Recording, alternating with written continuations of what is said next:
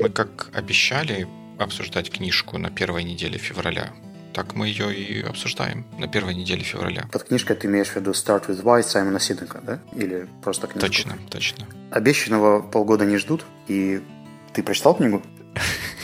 Я, я читал книгу. Ты знаешь, как я когда в лицее учился информационных технологий, у нас там были разные предметы, среди них был украинский язык, его у нас вела Зоя Миколаевна Стукало, и у нее была такая практика, что в начале урока каждый должен был рассказать о том, как он выполнил домашнее задание. И, и домашнего задания там реально много задалось. Там правила какие-то учить, еще что-то, там упражнения какие-то делать. Прям пунктов какое-то количество было. Один из пунктов это по правопису учить какие-то какие правила. И получается, это такое устраивало психологическое давление, что ты сам рассказываешь про то, что ты сделал перед всеми.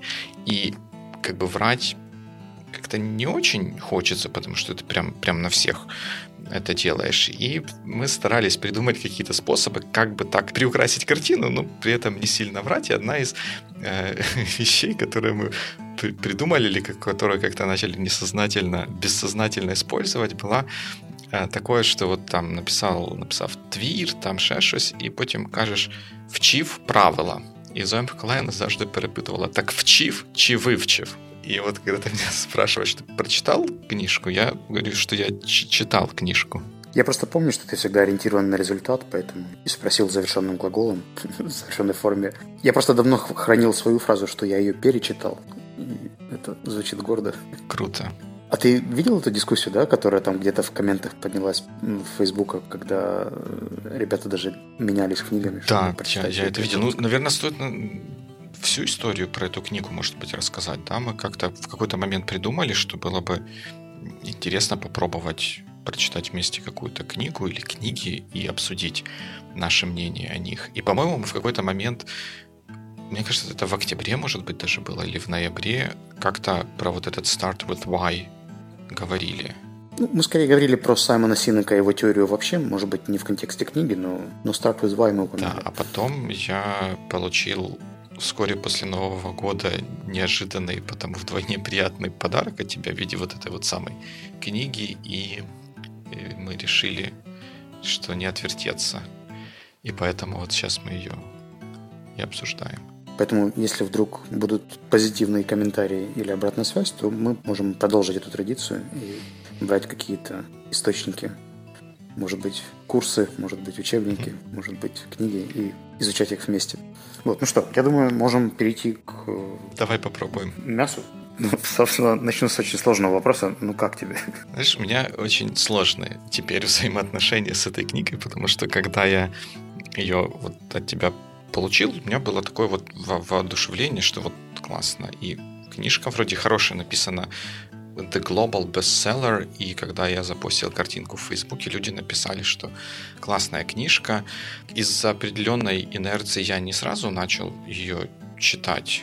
Потом, когда я ее начал читать, вот этот мой первоначальный энтузиазм достаточно быстро улетучился. Ну да, да, книги на английском тяжело читать, и вообще я понимаю. Ты скажешь, нет, это не про английский. Я. Вот я, я решил, что я буду какие-то заметки записывать как, с мыслями, которые у меня будут возникать. И поначалу я их записывал так очень расплывчато, потому что я думал, что их будет не очень много, я потом все равно смогу вспомнить, о чем там шла речь. Но когда я мои записи моих заметок в этой в тетрадке пере, перешли за вторую, третью страницу, я понял, что надо их записывать максимально детально, потому что я просто так не, не, не вспомню. Соответственно, их стало еще больше, да? Их еще, их еще больше. Вот я как раз перед нашей записью в Фейсбуке небольшое видео запостил про, про вот эти вот самые заметки, но я их делил по главам, книжки. Вот на первой странице у меня написано следующее. Это крупными блоками. Intro. Unsatisfactory. Первая глава. Unsatisfactory. Вторая глава. So-so. Дальше я решил это не писать. Дальше просто номера идут 3, 4 и так далее. Мне очень нравится конструктивная запись, и сразу можно вспомнить, о чем там речь. Не, да? не, это просто это общее впечатление от главы, а там еще есть пункты, почему, которые объясняют, почему так все происходит. мы можем, можем начать, э, начать, вот я не знаю как, потому что у меня их, этих пунктов действительно много, и мы можем либо по, по главам пойти. Давай начнем с концепции, потому что книга называется Start with Why, и мне кажется, нужно начинать именно угу. с Why.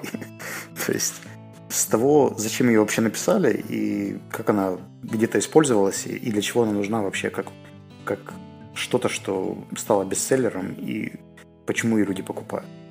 Вот я расскажу свою теорию, почему, почему мне она нравится, и может быть это не самый лучший кусочек текста, да, который я когда-нибудь читал, и далеко не самый структурный литературный пис, но при этом мне кажется, что книга подкупает тем, что она нас возвращает к причинам, к purpose того, что происходит в наших компаниях, жизнях и так далее. Основной концепт строится вокруг теории Golden Circle, то есть золотого круга. Она очень простая, и, в принципе, те, кто смотрел TED Talk Саймона Синека, вполне быстро могли ее понять, тем более, что он ее достаточно многократно повторял в других видео. А, использовалась, как правило, в маркетинге, но в принципе она используется в том числе и в э, структуре презентаций, иногда в переговорах и во многих других аспектах. Поэтому она просто немного переворачивает э, обычные подходы к привычным вещам. А ты должен сейчас так сказать, оп, а вот и нет. А вот, а вот и нет. Потому что ну, я сейчас попробую рассказать, почему. Вот, вот сама вот эта вот концепция, я не против концепции вот этой вот Golden Circle. И хотя я книжку до конца не дочитал, э, я в целом, я думаю, что уловил то, что хотел сказать автор. И э, вот те претензии, назовем это так, которые у меня к нему есть, они не к той концепции, которую он хочет озвучить, или к идее, которую он хочет озвучить, а к тому, как Э, как он это делает и какие примеры он э, приводит. И вот, вот эта вот затея про Golden Circle, она... Я раньше начал подозревать, еще это третья глава, я раньше еще начал подозревать, что что-то тут не так, но это, эта глава меня, ну, скажем так, не, не добила, но задала тон тому, что там, тем примерам, которые он приводит, верить. Ты говоришь больше про Apple? Или... Нельзя. Не, не, ну сам, сама идея Golden Circle, да, вот the, con- the concept of the Golden Circle, и мне нравится, как он пишет, the Golden Circle, all capitals, все, все капитализированное, как будто это там данность какая-то, пришедшая к нам, к нам с небес, was inspired by the golden ratio, a simple mathematical relationship. He, he doesn't go to explain what kind of mathematical relationship that is. Ты же осознаешь, да, что ты пришел на английский? Да, ну мы же книжку на английском читали, и, а это цитата была, эм, которая эм, fascinated, изумляла математиков, биологов и всяких разных людей.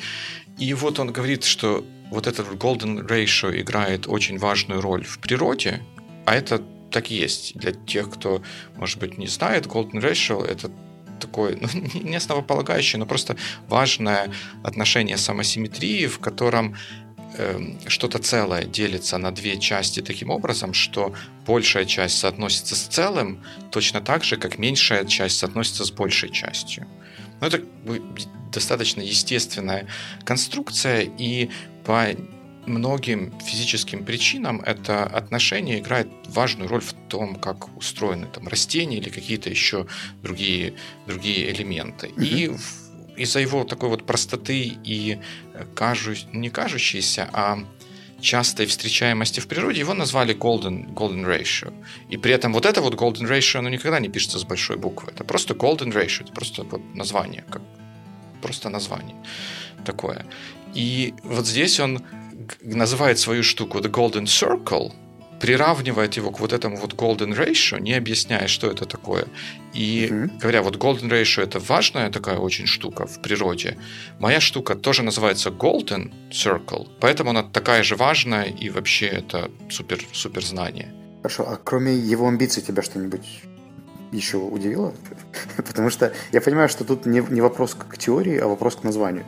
То есть почему она называется, если бы она называлась Wooden Circle? Не-не-не, не, это пример того, что как бы назваться она может быть как, как угодно, но только угу. объяснение важности этой концепции здесь сводится к тому, что оно называется таким же словом, как что-то другое важное, и поэтому эта штука такая же важная. И не приводится объяснение того, почему это такая концепция заслуживает внимания. Да, вот если вернуться к первой главе, первая, первая запись, которую я сделал, In the examples, there are no suggestions of how those who succeeded started with why.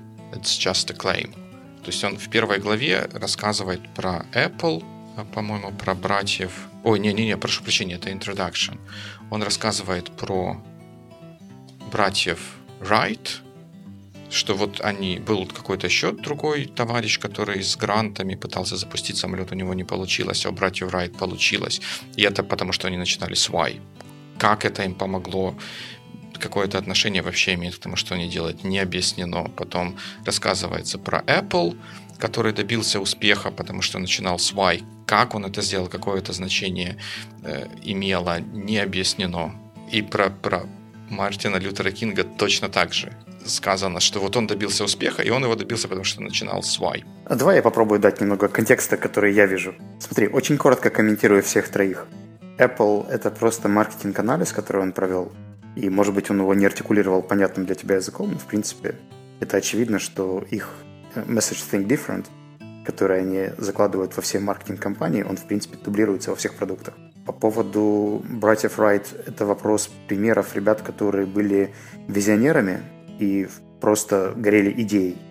И это все. То есть это не означает, что они пользовались какой-то теорией или делали это умышленно. Мартин Лютер Кинг – это даже не, пожалуй, вся его деятельность, а конкретно его спич «I have a dream».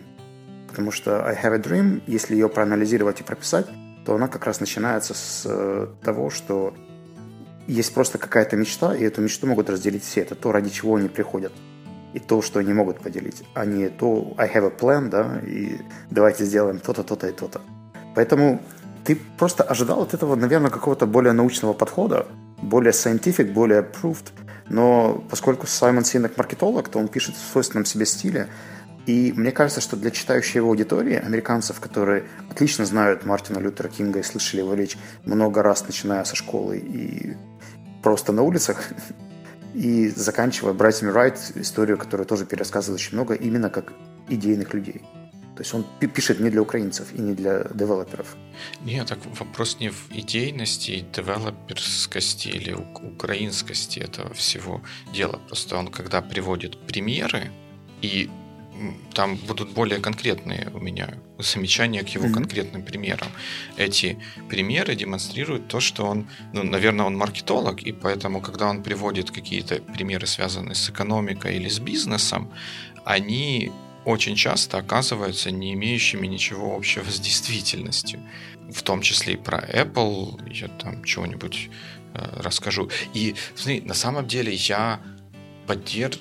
поддерживаю глуб глубокую мысль, которую он э, пытается высказать вот на примере вот этих вот братьев Райт, они люди, которые верят в то, что они делают, они могут добиться успеха, если то, что они верят, резонирует или приносит пользу или решает проблему большого количества людей, на которых в конце концов становятся нацеленным их изобретение или то, что они делают. Это, это бесспорно. Это и в в братьях Райт это проявляется и в Apple, и в каких-то других э, продуктах. С этим, mm-hmm. с этим не поспоришь. Но говорить, что братья Райт победили или не победили, а добились того, что они, чего они добились благодаря вот этому, это не совсем правильно. Ведь если взять в первом примере, э, в первой главе он э, призвал на помощь Гитлера для, для примеров. Да, он рассказал, сделал какой-то сетап, человек, который сделал а, выступил с какой-то речью перед большой толпой, которая ему рукоплескала и всякое такое. Как вы думаете, кто это был? И дальше он говорит, что это мог бы быть Гитлер, а на самом деле я имел в виду Джона Ф. Кеннеди, потому, а, и вы не смогли угадать, потому что я не сказал, вам не сказал вот такую вот важную деталь. Ну да, да бог с ним, но Гитлер точно так же вел людей за собой, он точно так же начинал, наверное, с вот этим вот «why», но вел их, вел людей не в, не в ту сторону. И одно само начинание с why не гарантирует успеха и, и, и всего, всего, всего, всего такого. Смотри, мне кажется, что здесь закладывается противоречие, потому что, несмотря на все ужасы, которые связаны с Гитлером и нацистской Германии, сказать, что он не добился успеха в, своем мувменте, в движении, это было бы не совсем справедливо. Он, он тоже пользовался этим же инструментом, сознательно, бессознательно, это уже другой вопрос. Но мувмент же пошел, да, то есть было mm-hmm. движение, которое его поддерживало, и он не, не стал обычным художником, да, за, за, который писал себе там книги после того, как получил ранение и стал ветераном. А он пошел в политику и научился этим пользоваться. Так что тоже вполне себе успешность. Я думаю, что если говорить про пример э, с Кеннеди или с Гитлером, здесь скорее концепт о том, что оба харизматичных лидера пользовались одним и тем же. Другой вопрос, что у них была разная причина для их презентации. Они, но они получали схожую реакцию от аудитории. Вот и все. И э, если не артикулировать эту причину, то внешне все будет очень похоже. Ну, смотри, я, я скорее здесь пытался подвести к тому, что вот он те примеры, которые вот он в этой части приводит про mm-hmm. успешных людей, которые начинали с Y, для того, чтобы Y, начало с Y имело какой-то смысл, надо привести примеры людей, которые не начинали с Y и поэтому зафейлились. А здесь у нас он, он приводит только, только положительные примеры, что вот они начинали с Y, и у них все хорошо получилось. А где те, кто начинали с Y, но у них не получилось все хорошо, потому что такие тоже были. Но он про это он не, не говорит, и там какие-то другие факторы сыграли э, в, в негативную сторону, что эти люди не смогли добиться или успеха, или добиться того, чего они хотели добиться. Окей, okay, ну как у каждой теории может быть много положительных и негативных примеров, которые могут развенчать. В качестве интересного кейса я могу тебе, не знаю, дочитал ты или не дочитал, до момента с э, арктической экспедицией. Да, дочитал, конечно, да. Это хороший, это одна из немногих хороших частей в книге. Мне очень понравился пример того, как могло бы звучать э, приглашение в эту экспедицию, да? Если его писать, начиная с «почему» или начиная с «что». И, в принципе, мне это очень напомнило job description очень многих компаний. И, и в Украине, и, и в мире вообще, да, когда они начинают с того, что мы хотим, как мы работаем, и все. Э, и потом получается, что эти вакансии очень схожи, и люди не могут принять решение, потому что это же то же самое. Пять лет опыта, скиллы такие-то, динамичная команда и, и все дела. Но вот тот пример, который он привел с приглашением в экспедицию, когда говорит, что будет холодно, жутко кошмарно, но в конце вам будет уважение и почет, то те люди, которые правда охотятся за уважением и почетом и считают это своей целью, они вполне могли бы откликнуться на такой челлендж. И мне кажется, что вот тот пример, который он там привел, как раз показывает, что правильный месседж, который начинается с «почему», вполне может найти свою аудиторию, даже иногда без детализации. Да, но здесь нам же тоже нужно понимать, что вот этот пример с этой антарктической экспедицией это совсем не то, что выпуск продукта на какой-то массовый рынок. У него не было задачи организовать какой-то мувмент или еще чего-то такое вот сделать. У него, как у руководителя этой экспедиции, была задача найти максимально эффективным способом людей, которые наилучшим образом будут соответствовать тем испытаниям, через которые им нужно пройти. И такое объявление это хороший способ для того, чтобы людям дать возможность вот этого вот самого self-selection, чтобы они угу. более явно оценили то, что их ожидает, оценили свои ожидания от того, что их может ожидать, и решили, подходит им это или не подходит. Мы не знаем на самом деле, насколько менее или более успешной была бы экспедиция, если бы он сделал, тради, дал традиционное объявление о эм, поиске сотрудников, провел десятки, может быть, сотни интервью, и среди них отобрал 27 или сколько там ему было нужно, которые были бы обладали бы теми качествами, которые были важны для того, чтобы претерпеть вот эти вот все лишения и выйти с другой стороны Антарктиды победителями над собой, над, над природой и над всеми злоключениями, которые их там могли ожидать. Результат, в конце концов, оказался, мог оказаться точно таким же. Просто вот тот процесс, который он использовал для того, чтобы найти свою команду, он такой вот оказался, он а, оказался эффективным, ему не пришлось проводить эту кучу интервью, и он оказался результативным, потому что те люди, которые подобрались, оказались действительно э, людьми, которые, которые смогли с честью пройти вот это вот испытание, даже если оно оказалось не таким, как они планировали. Вот давай попробуем посмотреть на это немножко глубже. Если уйти от примера с э, экспедицией, посмотреть просто на набор сотрудников. В принципе, у нас же всегда есть какие-то свои приоритеты. И, насколько я знаю, в аутсорсинговых компаниях очень часто приоритетность отдается тому, что люди знают. Да? Не то, зачем они приходят работать, а именно, что они знают. И даже не то, как они работают. Здесь, конечно, очень зависит от компании, но как правило, если совпадают там технологические стеки зарплаты, то, в принципе, всех все устраивает, и никто не смотрит на жизненные ценности этого человека. Я помню, когда меня собеседовали в Штатах, причем собеседовали просто в обычную там, офисную компанию небольшим клерком, мне задавали очень много вопросов, которые начинались с э, «почему?». Почему вы это делаете, почему вы это хотите, а что, что вами движет? И им, правда, было любопытно понять, какие у меня есть ценности и values. Когда я работал с British Council, они тоже задавали очень много вопросов, почему я преподаю и почему я занимаюсь именно тем бизнесом, которым занимаюсь, до того, как мы смогли начать работать вместе с ними. И вот этот большой фокус на ценностные ориентировки, на ценностные ориентиры и вообще на то, что движет человеком, мне кажется, он как бы идет большой красной ниткой через весь рекрутмент, который, с которым я сталкивался в западном мире. Естественно, это не, не золотое правило, да, он, он не везде такой, но вот у меня складывается такое ощущение. Но здесь возникает вопрос, почему ты думаешь, что тот рекрутмент, который делается у нас, не соответствует этим правилам. Просто мы уже про это говорили несколько раз, мне кажется, но ценности, которые есть у наших аутсорсинговых компаний, продиктованные тем бизнесом, который они занимаются, диктуют вот такой вот процесс. Ну, если честно, я с тобой категорически не согласен. Вот именно в этом конкретном вопросе. Потому что я, когда спрашиваю у кого угодно, у проект менеджера иногда даже у топ-менеджера, о том, какие ценности ваша компания диктует, диктует это очень сложно сказать, потому что, чтобы их диктовать, их нужно знать и формулировать. Их ощущают все или не ощущают, это уже второй вопрос.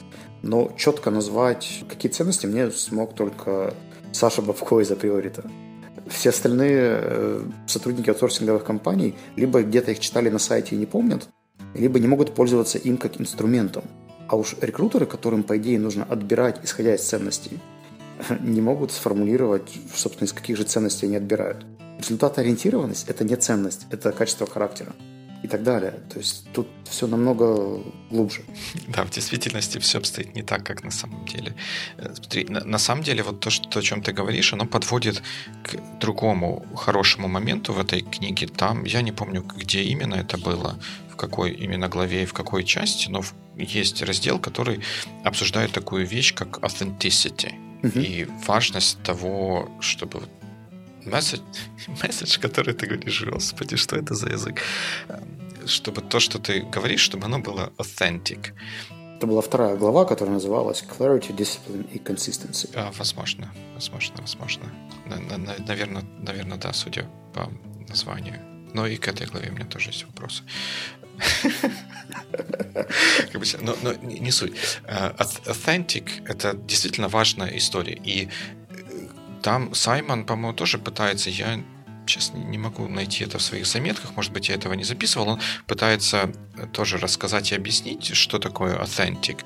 И мне кажется, у меня есть простое объяснение того, что, что такое authentic. Это когда ты думаешь, делаешь и говоришь одно и то же.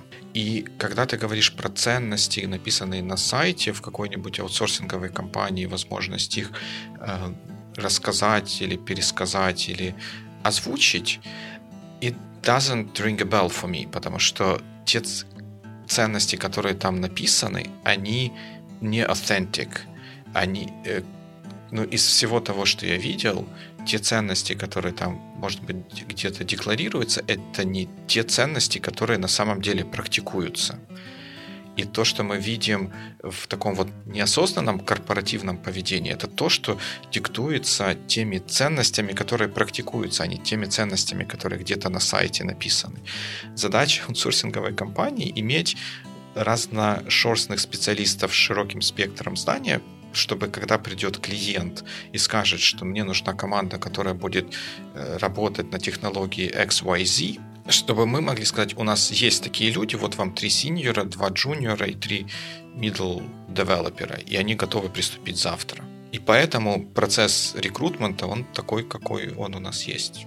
Окей, okay, я предлагаю не путать теплое с квадратным и все-таки вернуться к вопросу аутентичности. Uh-huh. Мне кажется, что Саймон его приводил совершенно в другом э, контексте, и он говорил о том, что когда, например, его коллегам-маркетологам давали задачу сделать постер более аутентичным, а, они для этого собирали фокус-группы и спрашивали у клиентов, как его сделать более аутентичным, вместо того, чтобы посмотреть внутри.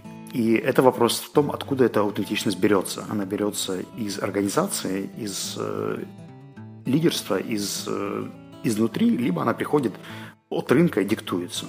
Я думаю, что его месседж был как раз в том, что нужно искать этот вопрос внутри.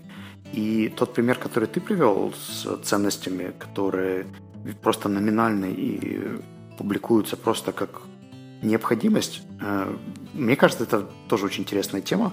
Она заслуживает как бы не дополнительного подкаста, потому что я согласен, что действительно очень многие компании не умеют пользоваться таким инструментом, как corporate values или корпоративные ценности – они это видят просто как какую-то маркетинг-уловку для того, чтобы поймать себе своих американских или европейских заказчиков, которые, для которых, правда, это очень важно, и они на это ориентируются. Ну, это каргокульт своего рода. У всех больших, крупных, известных западных компаний есть миссия, значит, у нас тоже должна быть.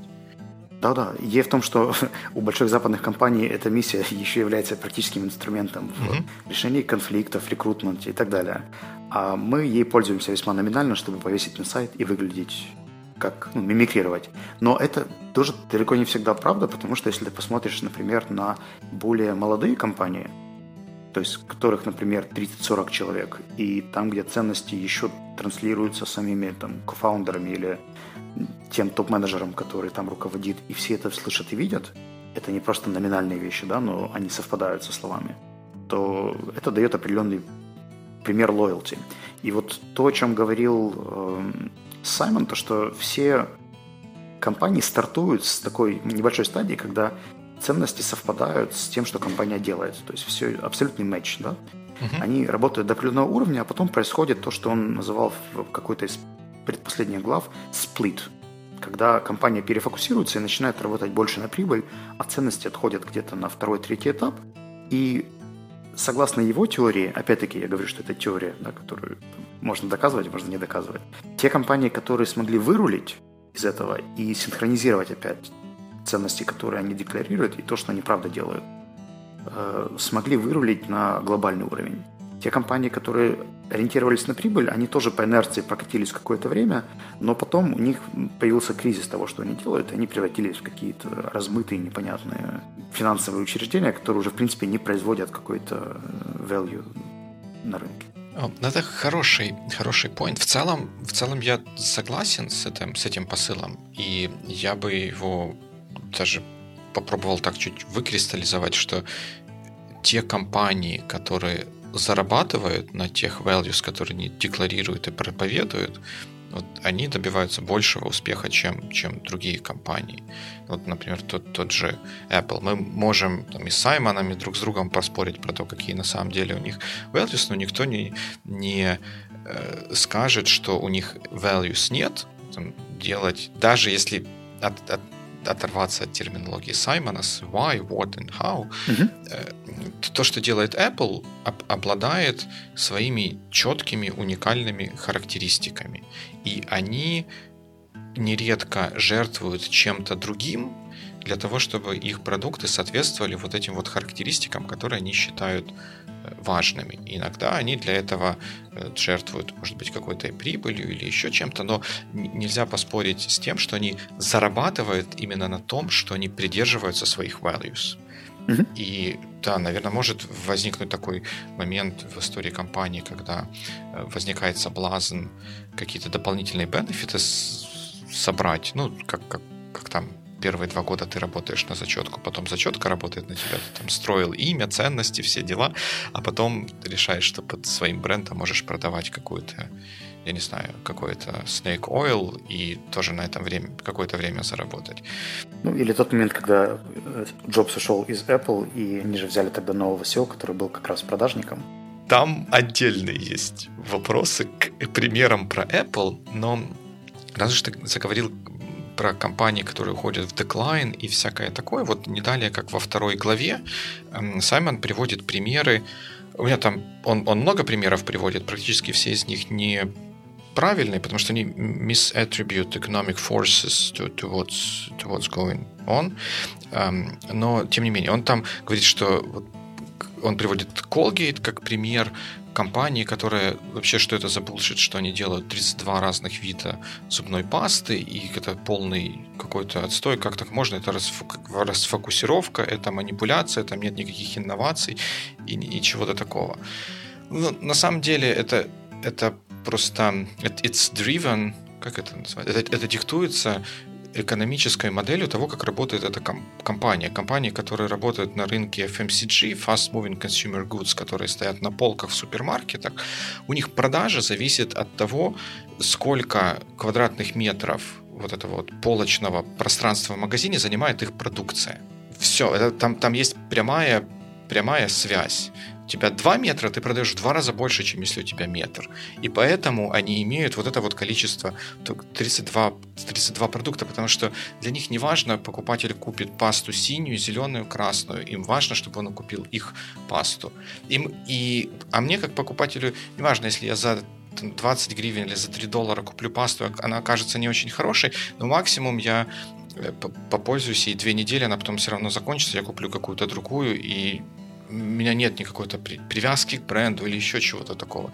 Даже если она мне настолько не нравится, что я ее тут же выкину, ну, ну я потерял 3 доллара, это, это смешно. Я э, на кофе, как американцы говорят, больше в день трачу, чем, чем вот эта вот паста. Я приду и куплю какую-то другую пасту в этом же супермаркете, и чем, будет, чем больше пространства на полке он будет занимать, тем, тем лучше. Это, это, так, так работает этот, этот бизнес. Mm-hmm. И не в последнюю очередь поэтому, например, тот же Apple делает такие вот красивые магазины, которые привлекательные и, и, и, все, и все такое. И он там говорит, что вот эти вот компании, они занимаются, ну, не обманом потребителей, а манипуляциями, вот этими вот всякими такими штуками, и такие компании не могут долго жить. Но если зайти на минуточку в Википедию и посмотреть, и, и они, они не могут быть успешными, они там даже если у них чего-то чуть-чуть получается, они потом все равно неизменно идут вниз, если на минуточку зайти в Википедию и посмотреть, например, на такую компанию, как Procter Gamble, которая ничем другим, кроме зубными пастами, порошками, вот этой вот всей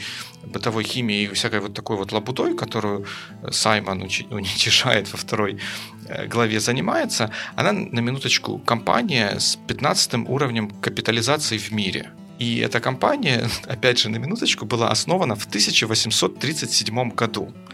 Какие из других компаний, которые вот следуют Y и вот этим вот всем заветам, могут похвастаться такими показателями.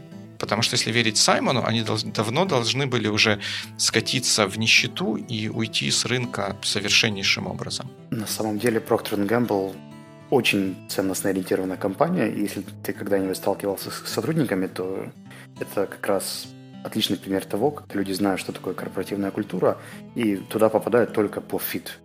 Но если... Спасибо за пример с пастой. На самом деле ты во многом прав. И действительно, там нельзя конкретно говорить, что Colgate или какая-то другая паста должна или не должна транслировать там, why для покупателей, тем более, что это какой-то мелочный момент. Я хочу тебя адресовать к другой книге, которая называется Power of Habit. Мы ее когда-то не так давно обсуждали. Точнее, я давал ссылку на, в одном из предыдущих подкастов. Там как раз ну, приводился пример. Ты знаешь, что еще в 40-х, 30-х годах э, у американцев не было привычки чистить зубы вообще. Угу. То есть э, количество людей, которые очистили зубы, равнялось примерно 20 или 15 процентам. Да, потому что не было удобных способов это делать. Не было паст, не было щеток, и приходилось чистить зубным порошком или чем-то таким. Ты знаешь, они уже тогда были на рынке, но их никто не покупал, и компании не могли придумать, как заставить людей покупать эти штуки, потому что у них были какие-то другие инструменты, которыми они пользовались раньше. Там, может быть, нитки, да, может быть, что-то еще. Угу. И, в принципе, им хватало этой гигиены. И первые 7 лет, если не ошибаюсь, пока появились зубные пасты, щетки и так далее, и они пытались конкурировать с зубными нитками и порошками, они не могли выйти в этот рынок. Потому что они пользовались тем же, что, чем пользовалась зубная нитка и порошок. Они апеллировали к здоровью, health. Это был их главный посыл. То есть, вот если хотите быть здоровыми, то делайте это, это, это. Все поменялось в тот момент, когда они немножко изменили approach и пошли с с другой точки зрения. Они зашли с точки зрения красоты. Там целая отдельная история, я постараюсь ее найти и добавить в notes, о том, как э, один из людей, которого пригласили разработать рекламную кампанию для зубной пасты и щеток, придумал вот это вот, э, как через новости и билборды говорить про вот эта пленочка, которая на зубах возникает. Эмаль? Не, эмаль Нет, это часть зуба. Я сверху на, на ней. Ну, вот этот э, налет, да, который угу на, во всех рекламных роликах очень красиво снимается. На самом деле этот налет совершенно не вредный, да, то есть он э, там просто образуется, и его снимает также зубная нитка и порошок, как и зубная паста, и он не несет особ- особого вреда. Но э, этот рекламщик понял, что людям очень хочется быть красивыми и красиво улыбаться, намного больше, чем хочется быть здоровыми и не ходить к стоматологу. Потому что краси- красоту можно увидеть уже сейчас. И они запустили рекламную кампанию, что вот эти зубные пасты лучше всех снимают вот эту вот пленочку. И с этого стартанул огромный бум продаж. Потом они даже добавляли специальное химическое ощущение вот этой покалывания во рту после того, как ты почистил зубы, чтобы было ощущение быстрого результата, что вот твои зубы стали красивее. Хотя, может быть, ты их почистил не так уж и эффективно, да, и на самом деле ничего не произошло. Но наживо вот этой красоты, быстрого результата и снять пленочку, это просто была новая why, почему люди стали покупать новый продукт. Знаешь, ну, why это же Саймон все-таки смотрит внутрь того, кто продает. Это вот, оно не ответ на, на вопрос, почему мне нужно это купить. Но это на самом деле очень хороший пример, потому что вот здесь иллюстрируется тот э, концепт, это неправильное слово. Подход, что, принцип. Да, иллюстрируется тот принцип, что успешным становится продукт или технология, в данном случае мы же не говорим про конкретную марку зубной пасты, а как подход что-то полужидкое, выдавливающееся из тюбика и щеткой размазывающееся по э, полости рта. Э, что когда произошло понимание того, зачем это нужно людям, вот какую проблему они хотят для себя решить. И когда нашлось объяснение тому, как они могут использовать вот этот продукт, чтобы решить вот эту вот проблему, вот тогда произошел вот этот вот резонансный всплеск и начались, начались эти продажи что до этого, вероятно, думали, что люди больше обеспокоены своим здоровьем. Да, они как бы обеспокоены своим здоровьем, ну, чаще всего только в тот момент, когда зуб начинает болеть, и они потом решают, что да, я там буду каждый день чистить, я все что угодно буду делать, только сделайте так, чтобы оно у меня больше никогда не болело. А вот улыбаются себе в зеркале они каждый день, и они хотят, чтобы эта улыбка выглядела лучше, и вот, вот это глубинная причина, зачем они хотят вот эти вот косметологические средства покупать. И как только это нащупалось, оно сработало, срезонировало и пошел всплеск продаж. Они э, там не надо стартовать с why или не с why. Тут мы решили задачу, проблему пользователей потребителей, возможно, даже не высказанную, или не решили. Решили, они возрадовались. Не решили, они, может быть, покупают, пока их там палкой палкой в это тыкают. И точно так же во многих других местах. Вот там Саймон приводит примеры с э, iPod и с iTunes, что вот как же это вот челлендж статус-кво это, это вообще отдельная история. Я, я прям вижу себе совещание в Apple, когда собираются топ-менеджменты, топ-менеджмент решает, хм, достаточно ли мы зачелленджили статус-кво сегодня, или еще недостаточно, или надо еще полчаса почелленджить. Нет, они так не... Они, вот я я никогда не... Всегда говорю, что нельзя быть уверенными в том, что думают какие-то другие люди. Но вот здесь я на 100% уверен, что Apple так не думает. Apple думает в терминах того, какие у людей есть сложности, проблемы, и как мы можем использовать технологию для того, чтобы эти проблемы, сложности решить. И вот он, когда во второй главе приводит пример или не во второй, или в третьей, в какой-то он точно приводит, я так вот листаю по своим notes и не могу найти именно конкретно этот момент. он приводит пример iPod и iTunes, как вот таких вот вещей, с помощью которых Apple зачелленджил musical industry, поменял статус-кво и сделал всех людей счастливыми. Давайте вспомним, как откуда появился iPod. iPod появился от того, что какие-то из Apple executives ездили про, по производителям компонентов электроники в Японии.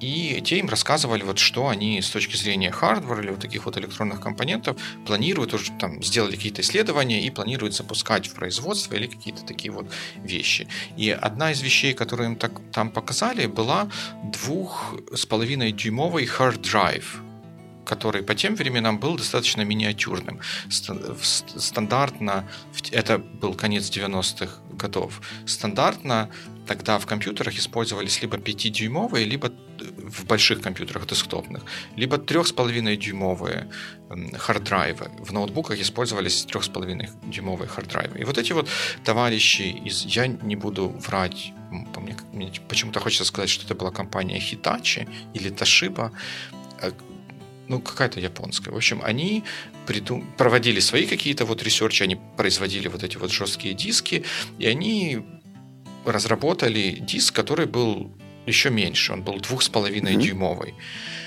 И они оказались в очень странной ситуации, когда они стали показывать тем людям, которые у них до этого покупали жесткие диски, вот эти вот миниатюрные двух с половиной дюймовые диски, тем сказали, Типа нам, нам такого не надо. Мы в большие компьютеры вставляем 5-дюймовые, в больших компьютерах есть место. Туда можно, я не знаю, еще еще и более большие диски ставить, как бы нет проблемы.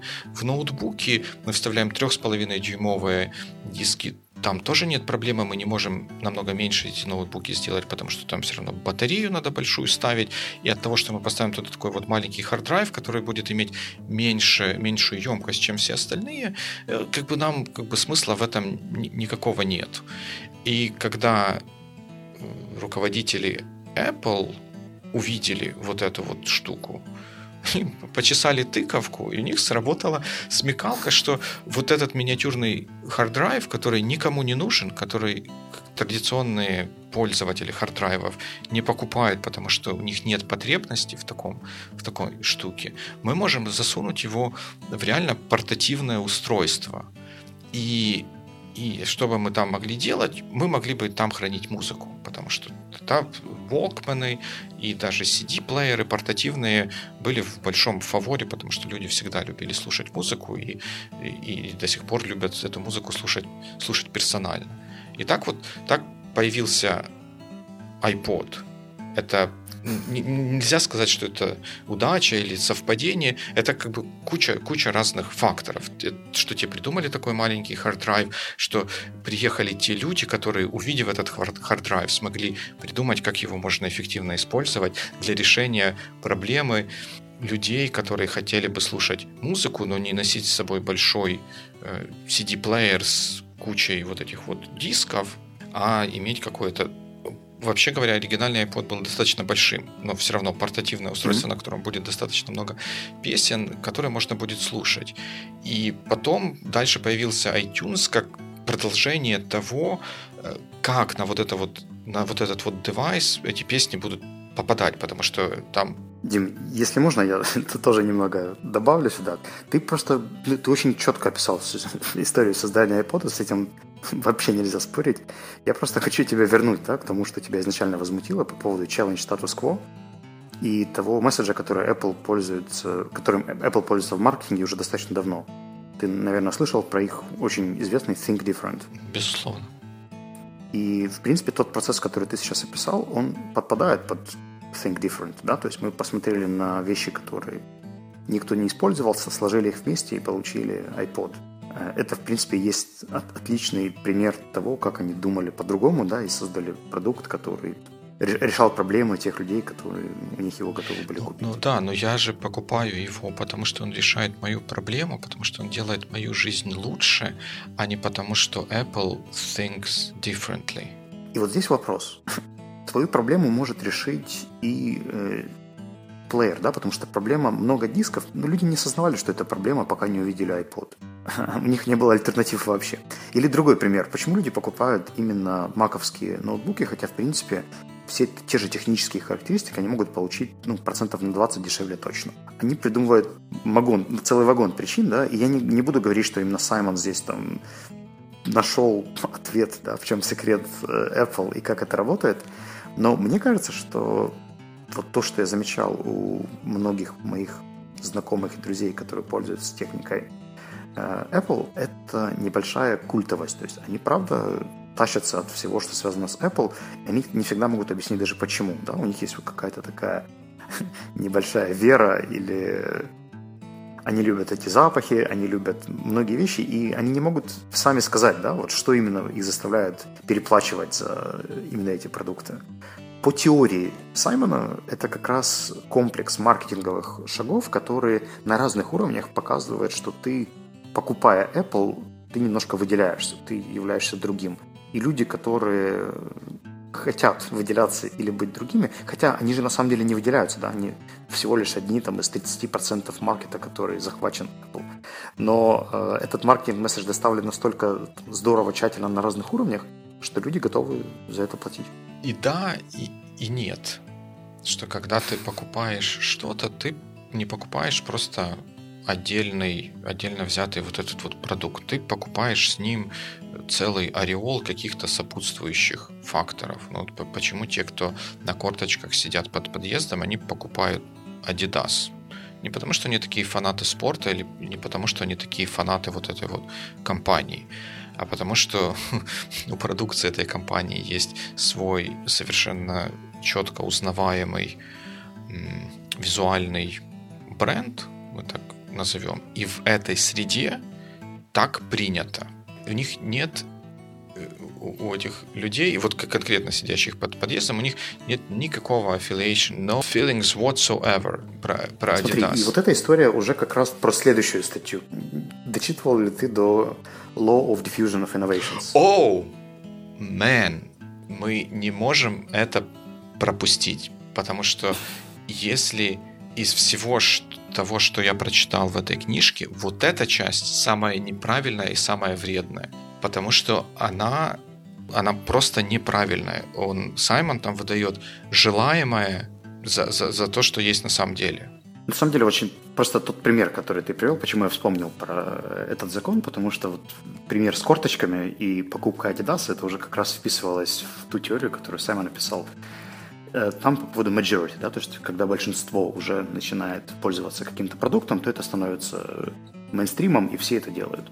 И, в принципе, если просмотреть не только Adidas, но, например, всякие Facebook тренды, да, которые проявляются, то, то там то сначала появляются какие-то люди, которые это делают первыми, у них появляются фолловеры, которые постят белых волков или какого-то ждуна или еще что-то, что, что там сейчас популярно. Кстати, из, извини, что я, что я тут вклинюсь. Кстати, я очень рад тому, что у меня отключена лента в Фейсбуке, потому что вот эта вот вся тема со ждунами вообще прошла мимо меня. Мне потом спросили, а ты знаешь, что это там постят каких-то страшных животных? Я с радостью сказал, что я не знаю и знать не хочу. И я крайне за тебя рад. Я буквально пару дней назад на это наткнулся, причем через АИН, по-моему. не через Facebook. Ну, я не к тому, я к тому, что э, старт, когда стартует тренд, это делает там действительно 5, 10, 20 процентов людей, а потом это уже где-то перекатывается в э, majority уровень, да, когда волна репостов, и раз уж все так делают, раз уж все отжимаются или делают какие-то другие челленджи, то буду делать я, когда это становится безопасным. По этому поводу было другое видео на Теде, если помнишь, э, как же зовут парня? Он тоже, по-моему, из маркетологов. Он э, рассказывал How to Start a Movement на примере танцующего Это парня. Сиверс. Э, мне кажется, что там тоже совпадает этот момент, когда вот есть первый парень, у него появился первый фолловер, потом их стало немножко больше, а потом вот происходит tipping point, когда люди понимают, что это movement, это безопасно, это круто, и начинают э, массово к этому присоединяться. Окей, okay. давай, давай начнем с самого начала. С самого начала, по-моему, это как раз та глава номер 7. Да, номер 7. С самого начала главы номер 7. Номер 7, про которую, по-моему, у меня so far самое большое количество э, э, всяких пометок. Итак, э, Law of Diffusion. Во-первых, нет такой штуки, которая называется Law of Diffusion. Эту штуку придумал Саймон в этой книге. То, та концепция, на которую он ссылается, это то, что называется Diffusion of Innovation Curve. Она никогда ни, никем, особенно теми людьми, которые заметили эту закономерность, никогда не называлась Law. Law как закон. Во-вторых, она mm-hmm. описывает проникновение инноваций на рынке. Она не описывает отдельно взятый продукт. И она mm-hmm. описывает процесс того, как это происходит. Э, как рынок, как какая-то инновация происходит, э, проходит путь от нуля, э, zero adoption rate, когда никто ей не пользуется, до какого-то um, sustain, sustained rate, когда этим пользуется не знаю, там 80, ну или как какой-то определенный уровень, значительный э, уровень угу. Приятия вот этой вот инновации происходит на рынке. Во-первых, эта штука, она говорит про инновацию или технологию в широком смысле этого слова. Она не говорит про отдельно взятый продукт. Потому что сейчас, если посмотреть на, на пример, который нам близок, это, например, смартфоны или такие вот карманные компьютеры с тач, с тач-экраном. Безусловно, вот эту технологию, пионером этой технологии была компания Apple с Touch Capacitive экраном, который пальцем двигает. Безусловно, пионером этой технологии была компания Apple со своим iPhone. Сейчас э, э, вот эта вот индустрия или эта технология, она уже дошла до вот этого верхнего предела своего проникновения в, в, в рынок но при этом Apple, хотя она была пионером, она занимает не такую уж большую долю этого рынка, потому что их заняли андроиды. А у тебя цифры есть? Или ты... если, если мне не изменяет, если мы будем в, в мир в, по, в целом по миру смотреть, то, по-моему, Apple, устройство Apple от вот этого вот всего рынка составляет около 10, 15, 20 процентов по, по миру. При этом сама технология вот, это, вот этих вот смартфонов, она прошла по вот этой вот, по вот этой вот кривой. Прошла через вот эти вот шаги с early адоптерами и со всеми, всеми остальными штуками. Через эту штуку проходит технология, через нее не проходит продукт. И она характеризует состояние рынка, а не делит людей на какие-то категории. И вот там где-то Саймон говорит, что Тиво зафейлило, потому что оно нацеливало свой маркетинг-месседж не на early адоптеров, а, а на вот, вот ту вот majority, на вот тот вот горб графика, который приводит Саймон. It's not true. Вот, вот этот график, он характеризует состояние рынка. Он не делит целевую аудиторию на группы. Это вот если э, какой-то штукой начинают пользоваться уже early majority, это значит, что мы перешли через tipping point, и дальше э, характеристики, которые есть в продукте, и то, как этот продукт должен развиваться, как технология это должна развиваться, оно начинает немного меняться, потому что люди начинают ее воспринимать по-другому. Но это Э, вот эта вот кривая, она не делит группу, сидящую перед тобой, на тех, кто будет инноваторами, или адоптерами, или majority, late majority и, и лагерцами. Правильно я понимаю, что тебя в основном возмущает тот факт, что э, просто сегменты рынка перенеслись на характеристики людей. И это, это, вот эта подмена... Это не сегменты рынка. Это вот, вот в том-то и проблема, что это не сегменты рынка. Стадии. Это просто стадии проникновения да. инноваций на рынок. Окей. А тот факт, что это просто удобная терминология или аналогия, да, чтобы примерно представить, как это могло бы происходить для человека, который строит продукт, да, и как ему имеет смысл коммуницировать и на кого нацеливать свои есть она, она не определяет, как коммуницировать и на кого нацеливать. Она вообще об этом не говорит. Эта штука характеризует состояние, состояние рынка. Ты, ты сейчас говоришь о uh, diffusion of innovation просто, а не о интерпретации Саймона Синека, которую называют законом, да, и как-то ее по-своему видит. Да. Uh, или интерпретирует. Давай возьмем пример какой-нибудь IT-конференции новой которая появляется. Это, это, не, это не работает. Это innovation, это штука, которая меняет какие-то устои. И конференция это новый, новый продукт. Вот если вот вебинар, это, наверное, то, что проходит через может проходить через вот такую кривую, но какая-то новая появляющаяся Хорошо, конференция. Давай, давай возьмем вебинар. Окей. Ну, вебинар как технология, не просто твой конкретный вебинар. Я понимаю. Я пытаюсь это переложить на практическую часть, да, потому что большинство тех, кто нас слушает, им концепции, наверное, будут менее полезны, чем то, что, чем что они могут правда воспользоваться. По моим ощущениям, Diffusion Innovation может быть полезным инструментом, вполне реальным, ощутимым и практичным, хотя бы просто по набору целевой аудитории и пониманию того, как проникать на новый рынок, да, или как э, создавать что-то, чего до этого не существовало, и на что при этом опираться, как считать.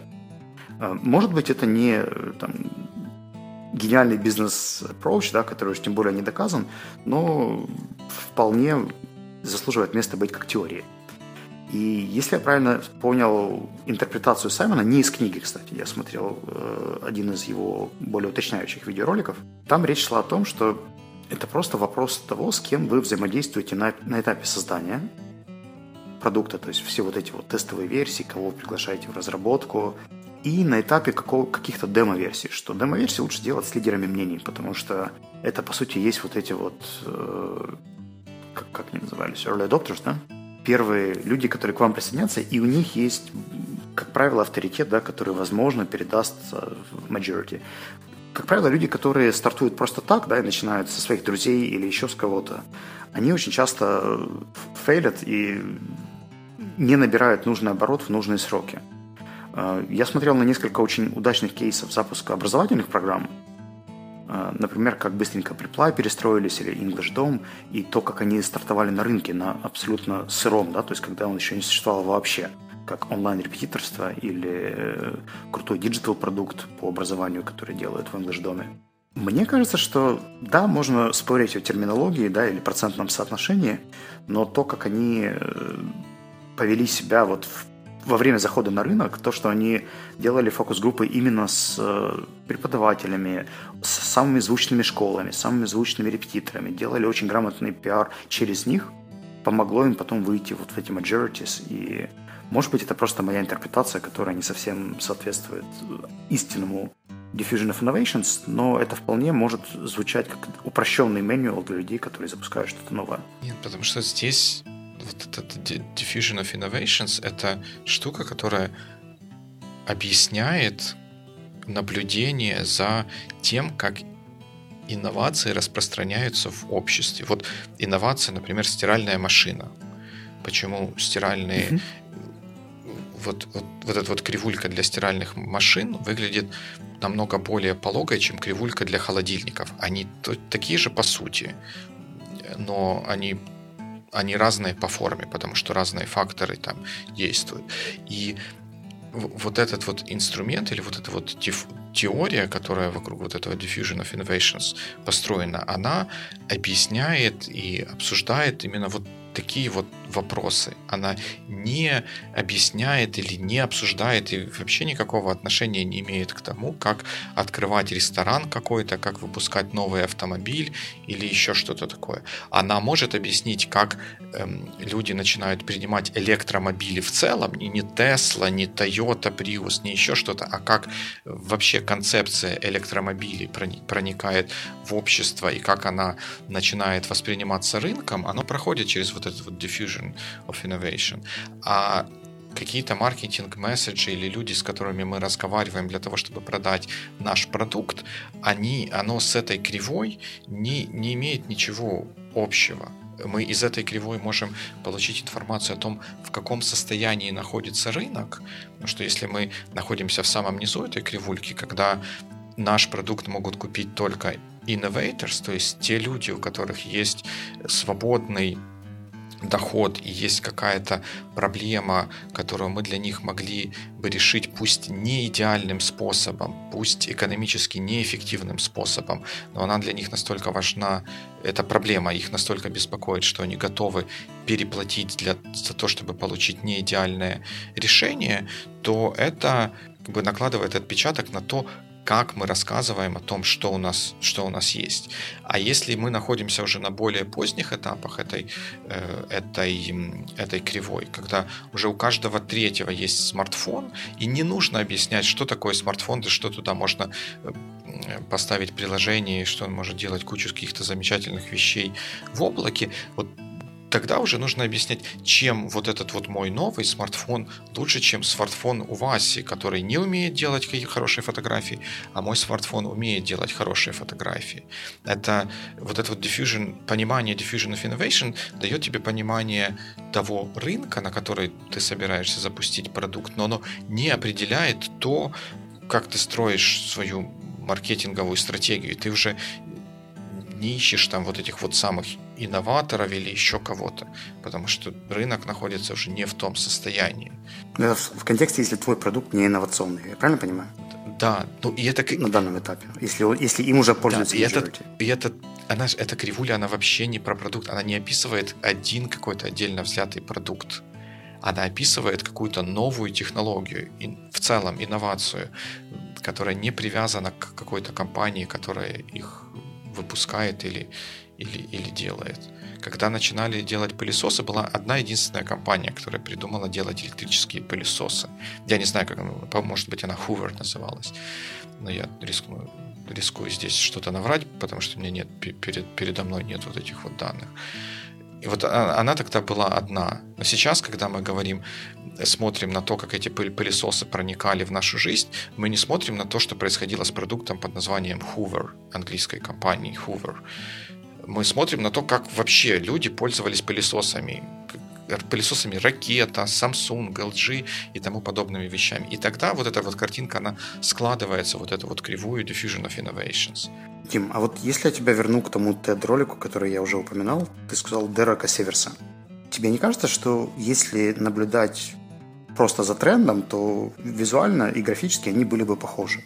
То есть момент каких-то first followers, mm-hmm. да, и того, сколько времени занимало, чтобы их получить, до какой-то там первой поддержки значительной и того момента, когда танцевало mm-hmm. большинство людей на той полянке в принципе, если, если бы мы как-то графически это изобразили, то, возможно, это бы так Смотри, и, и выглядело. Э, я, я понимаю, о чем ты говоришь. Я сейчас попробую э, объяснить, в чем здесь э, есть неточность. Вот если ты откроешь э, если у тебя есть возможность открыть в, в браузере, в Википедии статью, которая называется Diffusion of Innovations, я читал ее и там сверху есть такой вот график, вернее два графика, синий и желтый.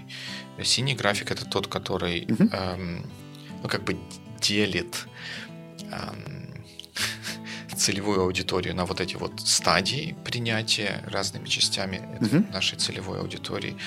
И второй желтый график это уровень проникновения инноваций вот в эту, в эту группу, ну или в этот, в этот, в этот рынок. Угу. Эти два графика, они эквивалентны они показывают одно и то же, только в разных единицах и в разных величинах. И э, вот этот желтый график, это процент, он идет как такая вот кривулька S от нуля до 100. Ну, как правило, до 100 не бывает в реальной жизни. Ну, до какого-то э, достаточно большого значения, после которого не происходит значительного увеличения доли вот этой вот инновации на, на рынке каком-то.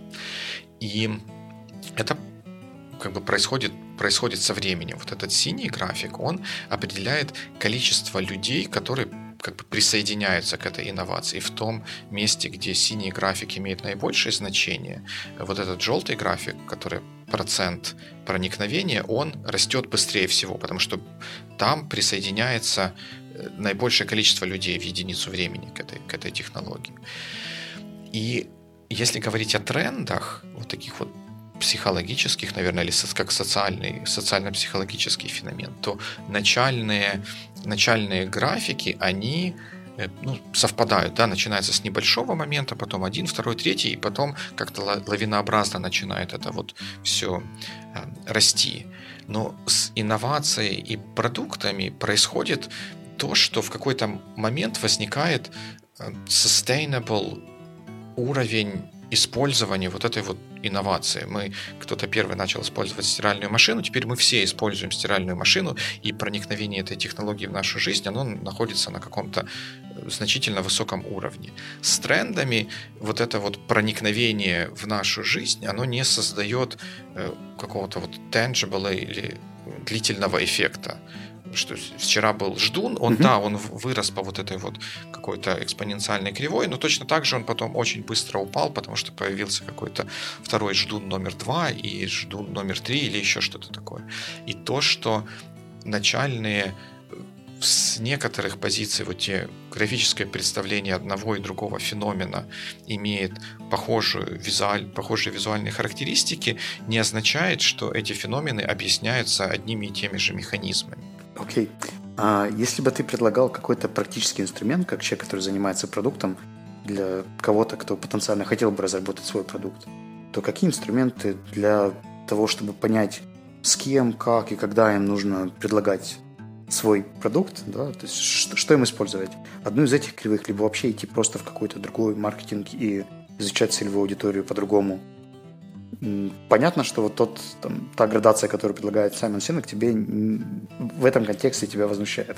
Есть ли у тебя альтернативные варианты? Ну, как, она мне не возмущает, она мне кажется неправильной и, и более того вредной, потому что она объясняет одну штуку с использованием другой, которая на самом деле этого не объясняет она выглядит похожей, но она этого не объясняет.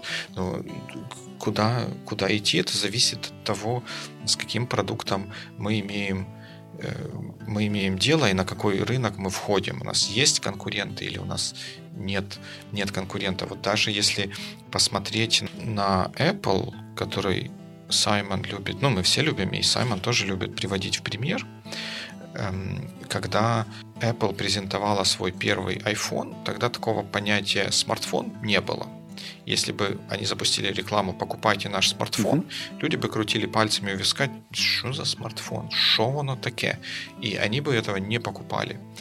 И вот в тот, в тот момент им нужно было объяснить, что это такое, какие проблемы это решает и как оно это делает, как вот эта вот штука, которая, вообще говоря, стоит, стоила 650 долларов, как недорогой, а может быть, как местами даже как дорогой компьютер, как она будет делать жизнь людей лучше. И именно поэтому на оригинальной презентации Apple Стив Джобс, когда презентовал этот продукт, он не рассказывал, что это смартфон или еще что-то там такое.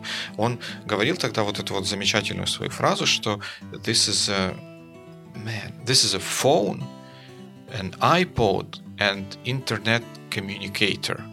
Потому что все люди знали, что такое телефон – все люди знали, что такое iPod ну, на тот момент, 2007 год. И все люди знали, что такое интернет-коммуникатор. Штуковина, через которую можно заходить в интернет. И, и он использовал вот эти термины для того, чтобы объяснить, что это за новая категория, новая категория продуктов, которую они представляют, и какие проблемы она решает, и зачем людям ее нужно покупать.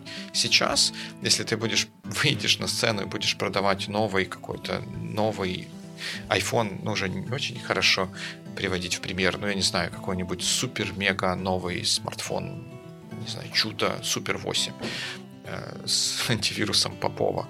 Ты уже не будешь говорить, что это, это телефон, это компьютер, на который можно устанавливать программы, и, и что еще это? И фотоаппарат. Все люди это уже понимают, и поэтому месседж ты строишь по-другому, и информацию это ты берешь из, ну не из этой кривульки, а из понимания того, что рынок проходит через разные стадии, и на разных стадиях эм, разная борьба идет за разное. В начальном этапе борьба идет с так называемым непотреблением, когда ни у кого нет смартфона, и надо людей убедить э, покупать смартфоны вообще вместо того, чтобы не покупать смартфоны, их надо убедить покупать смартфоны. На более поздних этапах их надо убедить покупать именно ваш смартфон, а не все остальные. И это две разные истории, две разные задачи.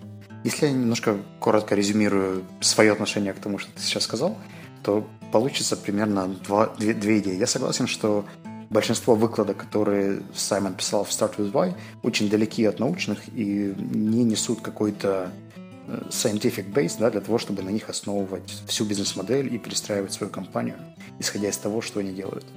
И я не соглашусь с тобой в контексте того, что они вредные, потому что мне кажется, что они э, являются просто, э, есть такой английский термин relative argumentation, или они показывают определенные причинно-следственные связи через аналогию. И, может быть, эта аналогия не, неудачно подобрана, но, но она во многих случаях, по моему мнению, работает.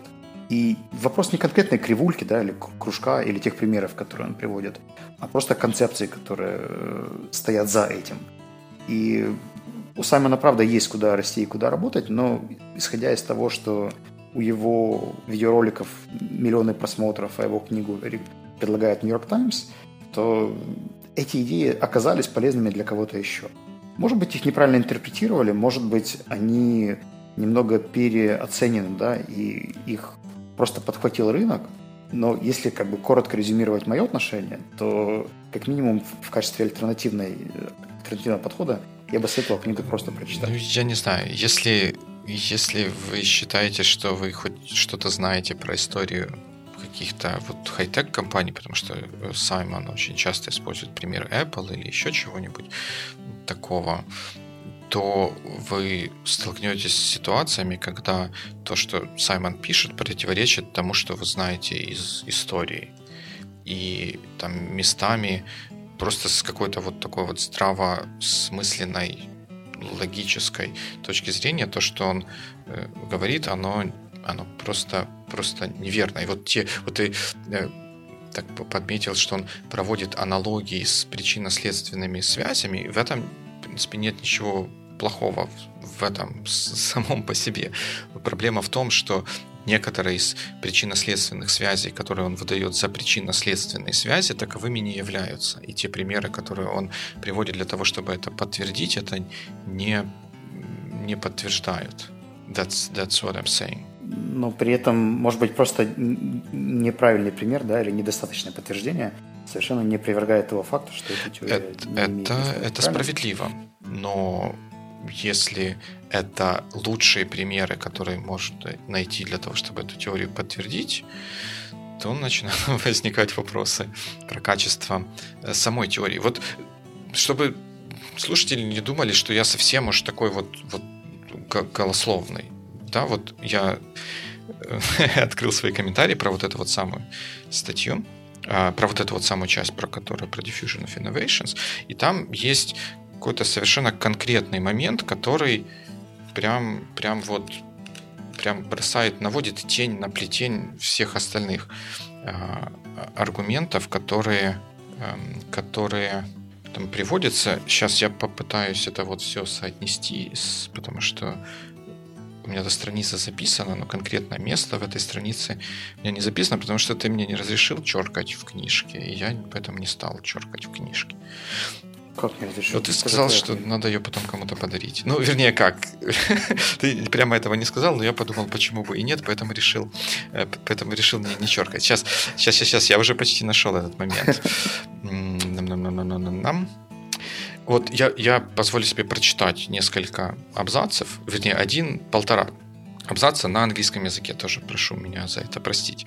Uh, I love asking businesses what their conversion is on new business efforts. Many answer proudly 10%. Even if you ignore the principle of the golden circle, all capitals, uh, the law of averages says you can win about 10% of the business.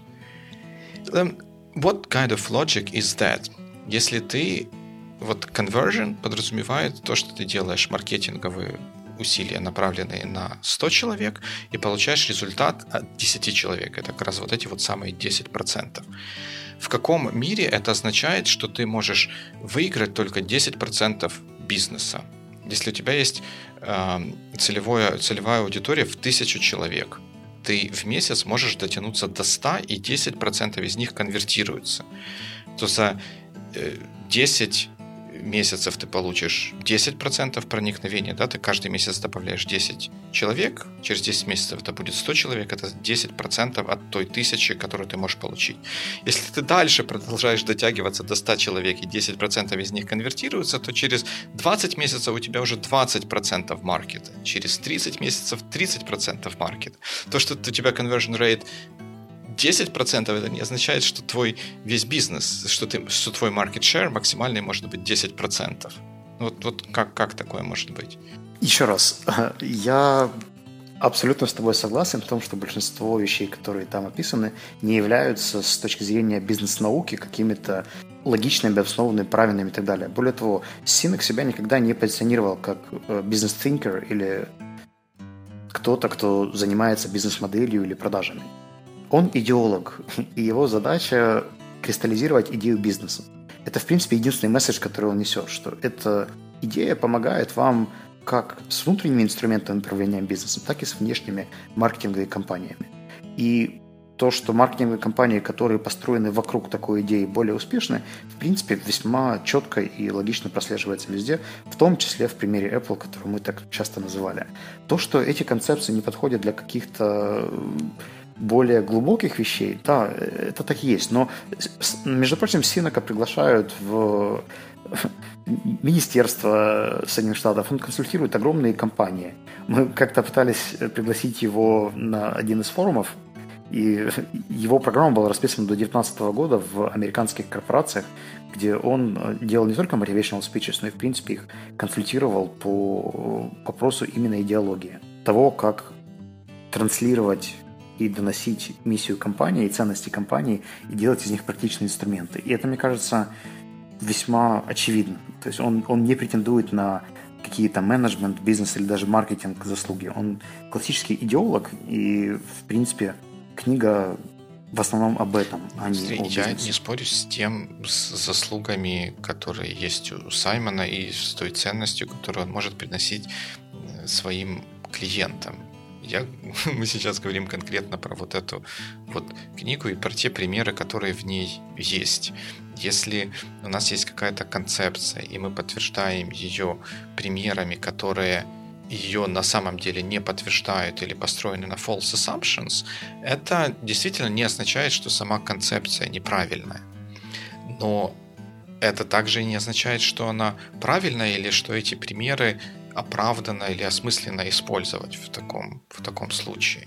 Я, я же повторюсь, что, я, что идея про то, что то, что ты делаешь, должно соответствовать или исходить из твоих глубинных, если так можно сказать, воззрений на то, как должны решаться те или иные проблемы э, пользователи или потребители, если мы говорим о вот такой вот бизнес бизнес-среде, то да, я под этим готов подписаться на 100%.